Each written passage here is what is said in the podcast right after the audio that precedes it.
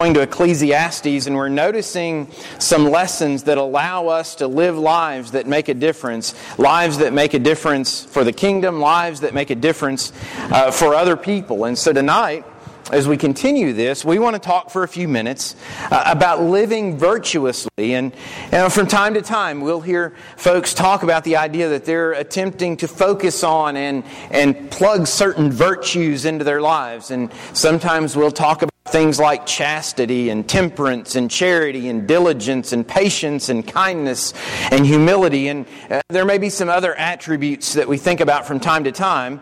Faithful Christians that ought to be, you know, we ought to be in pursuit of certain things on a daily basis.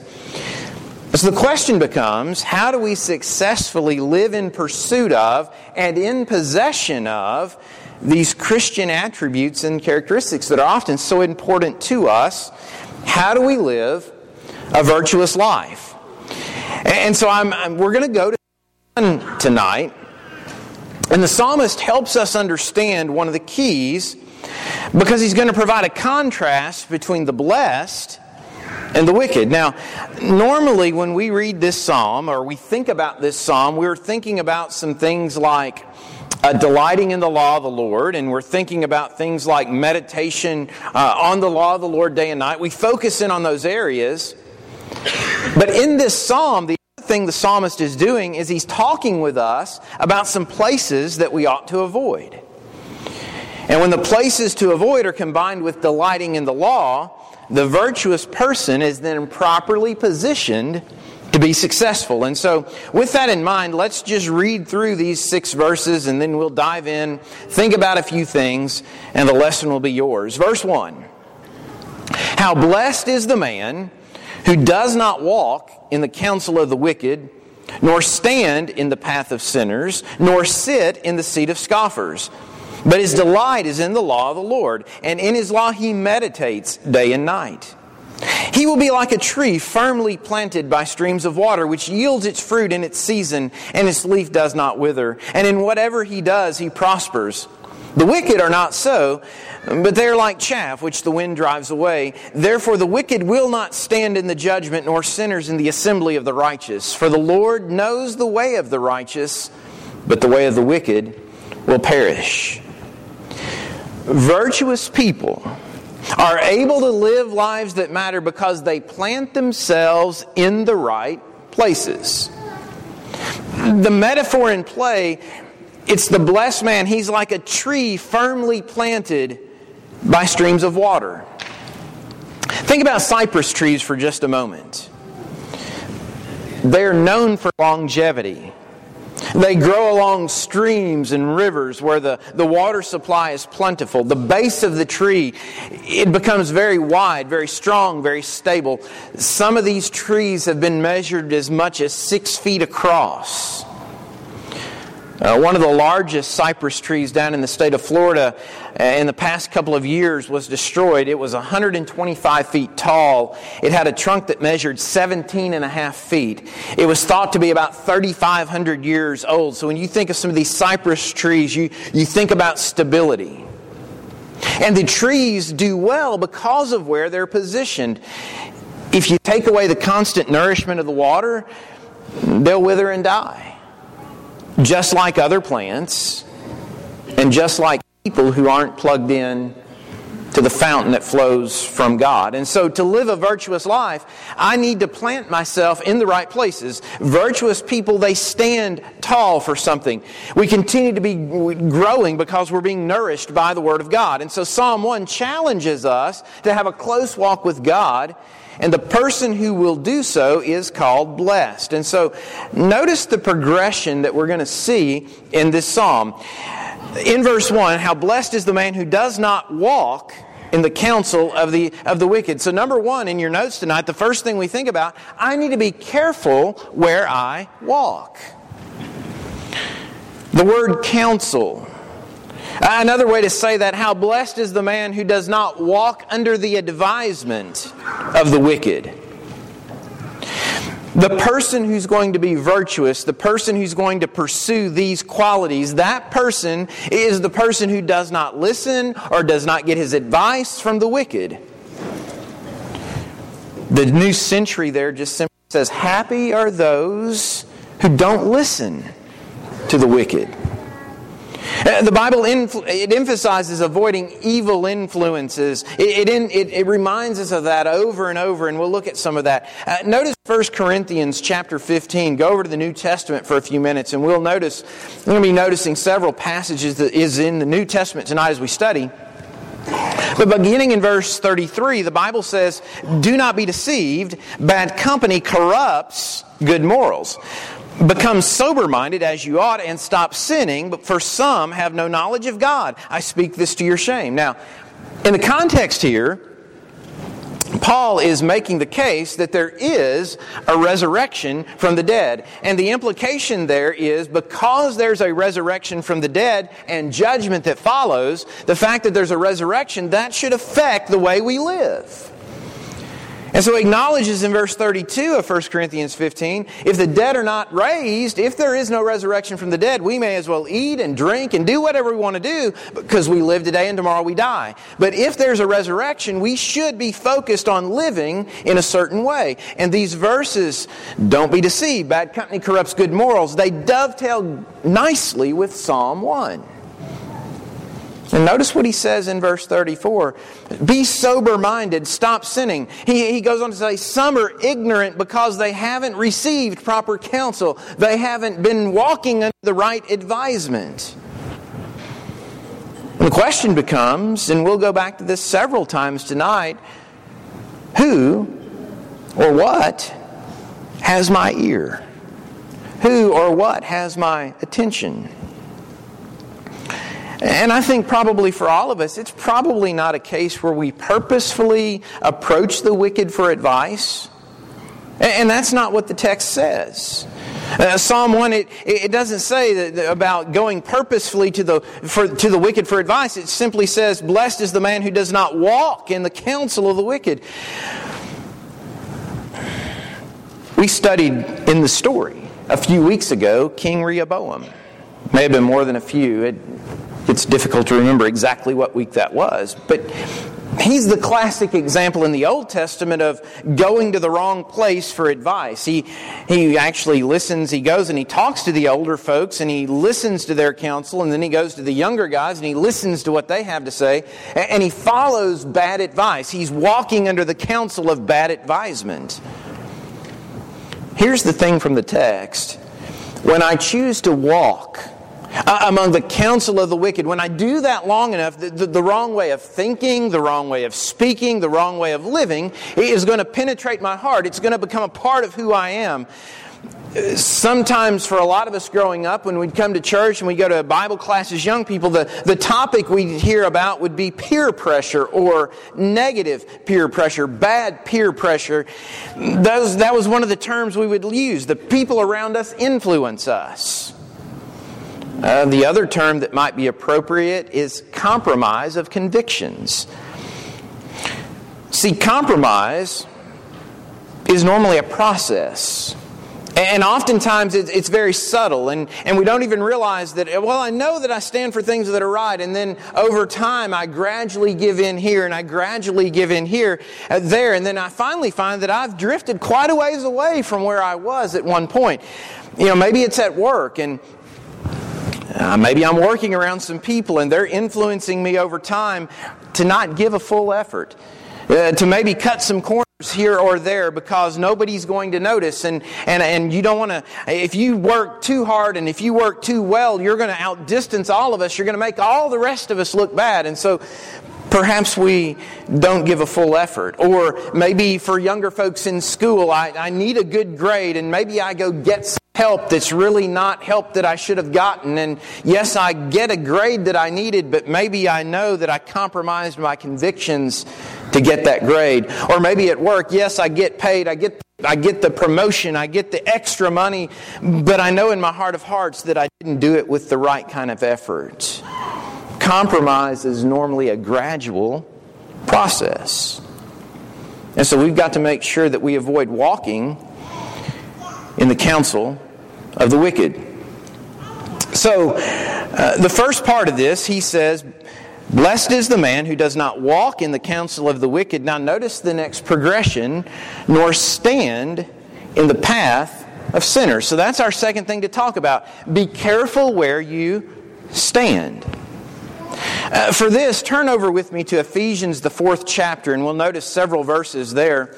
Ephesians chapter 4, we want to begin in verse 17 because this passage, it describes what happens when I make it my practice to stand with sinners.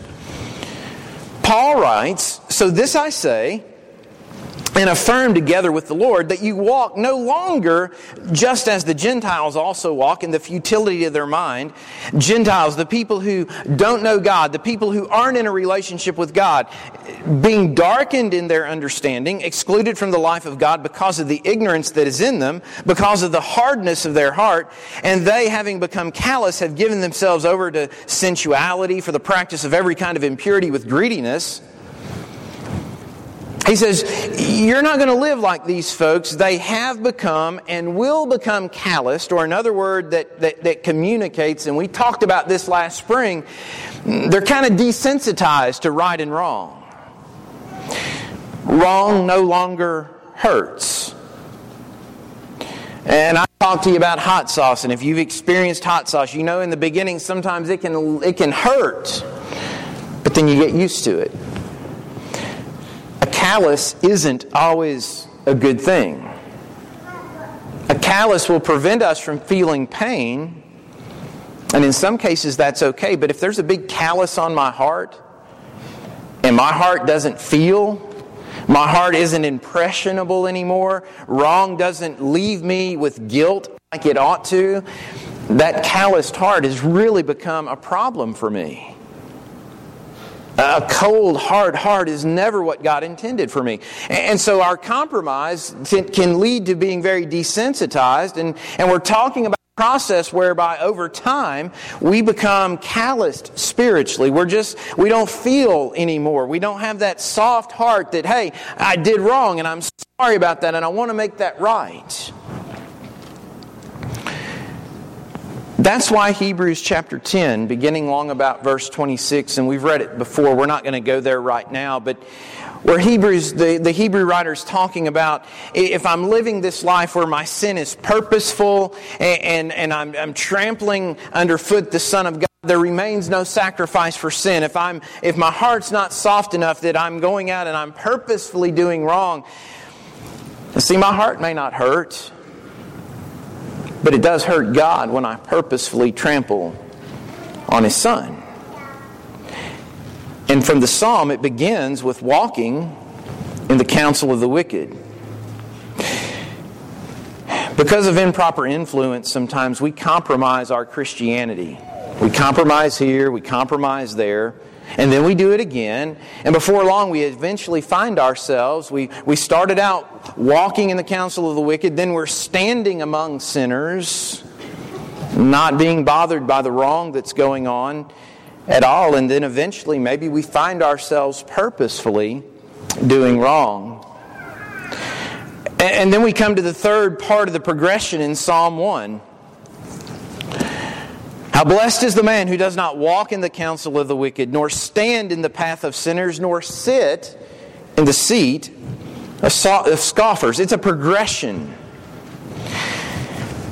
We don't stand all the way through worship because we're gonna we won't be in here an hour tonight but but if i you know if we came in and said hey we're going to stand for the entirety of worship tonight that would be kind of a long time for some of us we sit down when we're planning to stay a while Sometimes traveling for the school, I'll be in a congregation that I'm, I'm needing to talk with or you know visit whatever, and so I'll mention to the elders, "Hey, do you all have time for a stand-up meeting after services?" And when I ask them that, I'm trying to communicate something to them. I'm not going to try to take a bunch of your time. I just need to briefly ask you a couple of questions, see if you have any questions for me. It won't be a long meeting, and so we call it a stand up meeting. We're not going to sit down. Now, if they choose to sit down, we'll meet as long as they want to meet. But when we sit down, it's because we intend to stay a while. And this progression in Psalm 1 nor sit in the seat of scoffers. Because the question is, how are we doing at guarding against this progression in our lives? How comfortable am I just sitting down with evil, sitting down with sin? And now we're not talking about sinners because we've got to be able to have conversations and we've got to be able to make a difference. We've got to be in people's lives if we're going to help them. But we shouldn't get comfortable with the sin itself. And so, how am I doing it guarding against this progression? The blessed person, the person who's living a virtuous life, the Christian who's attempting to live a life matters, understands the, the importance. We must understand the importance of guarding our walk. And that's not easy in our world today. Because there are certain things our culture just demands that we accept. Our culture demands that we accept uh, homosexuality as something that's normal. Now, it exists, and we've got to love those sinners, but we can't regard something God regards as sin as normal. Uh, people living together before we get married. Our culture, that, that's become very normal. Again, we love those people. We want them to do what's right. But we can't get comfortable with sinful relationships, no matter what kind of relationship they may be. And so, as culture comes at us, one of the things we have to guard against is this place where I get to the point I'm just not negatively affected by wrong the way I ought to be. And the Bible weighs in on our struggle. Go, go to John chapter 17, and this is Jesus, and he's praying for his inner circle. He's praying about the lives that they're going to lead. And as he's praying there in John 17, he says in verse 14, I have given them your word, and the world has hated them because they are not of the world, even as I am not of the world. The problem is, they're still in the world. They still have work to do in the world. And so then he says in the next verse, I do not ask you to take them out of the world, but to keep them from the evil one. They've got work to do. They're going to be in the world, but they're not of the world. And so, what I need you to do, God, is to try to keep them from the evil one. James also weighs in onto this. Go to James, the first chapter, and this verse is maybe very familiar to you. But in James 1, verse 27, James writes, Pure and undefiled religion in the sight of our God and Father is this to visit orphans and widows in their distress, and to keep oneself unstained by the world. There are times in life where we try not to get dirty. I remember growing up as a kid, we'd like to run around and run outside and play after church, but, but, I was under strict orders. You can go outside and play after church, but don't get dirty. Um, I, changing a tire in a suit, it's not fun. It's hard because you're probably going to get dirty and you don't want to get your good clothes dirty. And so our lives as Christians, it's we, we we're baptized into Christ and we talk about having our our robes washed pure white as snow and then we're back into this world and each day we're trying to keep that robe from being spotted by the world. And it's not easy. And again, so much of it comes down to who we allow a place of prominence in our lives. That's why parents care so much about okay, who are you going to be with tonight? Who are you hanging out with? Because sometimes when we're young, we don't think as much about how much influence a person can have on us. But as parents, we think about that all the time. As adults, do we think about that for our own lives, though? Because the same principles apply. It's one of the reasons that we place value on Sunday night. We come back together as family. We spend time together being influenced by each other. We're on our way to heaven. And, and hopefully, some of the, the closeness that we gain by being together helps us get through the week, trying to stay unspotted from the world. And we've got to give our attention to these things because, according to the psalm, the Lord's blessing may be at stake. Again, notice the three verses that start the Um, how blessed is the man who does not walk in the counsel of the wicked, nor stand in the path of sinners, nor sit in the seat of scoffers, but his delight is in the law of the Lord, and in his law he meditates day and night. He will be like a tree firmly planted by streams of water, which yields its fruit in its season, and its leaf does not wither, and in whatever he does he prospers. The metaphor is by living this way, I stay planted and plugged into the water because that's where my strength comes from. Strong, growing, prosperous, those are the promises if we'll be careful about where we walk and where we stand and where we sit. And if we'll highly value the word of the Lord. And notice also there's a blessing promised in verse 6. Verse 6 says, For the Lord knows the way of righteous, but the way of the wicked will perish. The New Century there says, This is because the Lord takes care of his people. Isn't that comforting? I love that. And so the question is, where will I allow myself to be planted? Will I allow myself to be planted in a dry stream, dry desert where I'm not being furnished the nutrients that I need? around all the wrong kinds of things and influences? Or will I allow myself to be planted by those streams of living water? Because God doesn't force us. He allows us to choose where we're planted, and the choices that we make, they do matter. And so, a life of virtue and blessing, a life that matters, we, we, we want to be planted where we're drinking from that living water. Does that describe your life? This evening? Or is it possible that maybe in some ways you've allowed yourself to be counseled by what the psalmist calls the wicked? Maybe you need to come back tonight. Maybe you need to make a new start tonight. Maybe it, the, the, the thought process is I need to go home and I, I need to reevaluate where I'm walking. And I need to reevaluate where I'm standing. And I need to reevaluate where I'm sitting. Maybe you're here tonight and you're trying to live without living water at all. Because tonight, if you're here and you're outside of Christ, if you've not obeyed the gospel, if you're not a Christian, you're trying to live without nutrition. You're trying to live without living water. The only access to the living water is through the water. And so, if you've not been baptized into Christ for remission of your sins, we, we offer that to you tonight. We saw Allie Ann born into the kingdom of God last Sunday night and celebrated with her, and maybe you're ready to celebrate that way this week. If we can assist you in any way, let that be known while we stand and while we sing.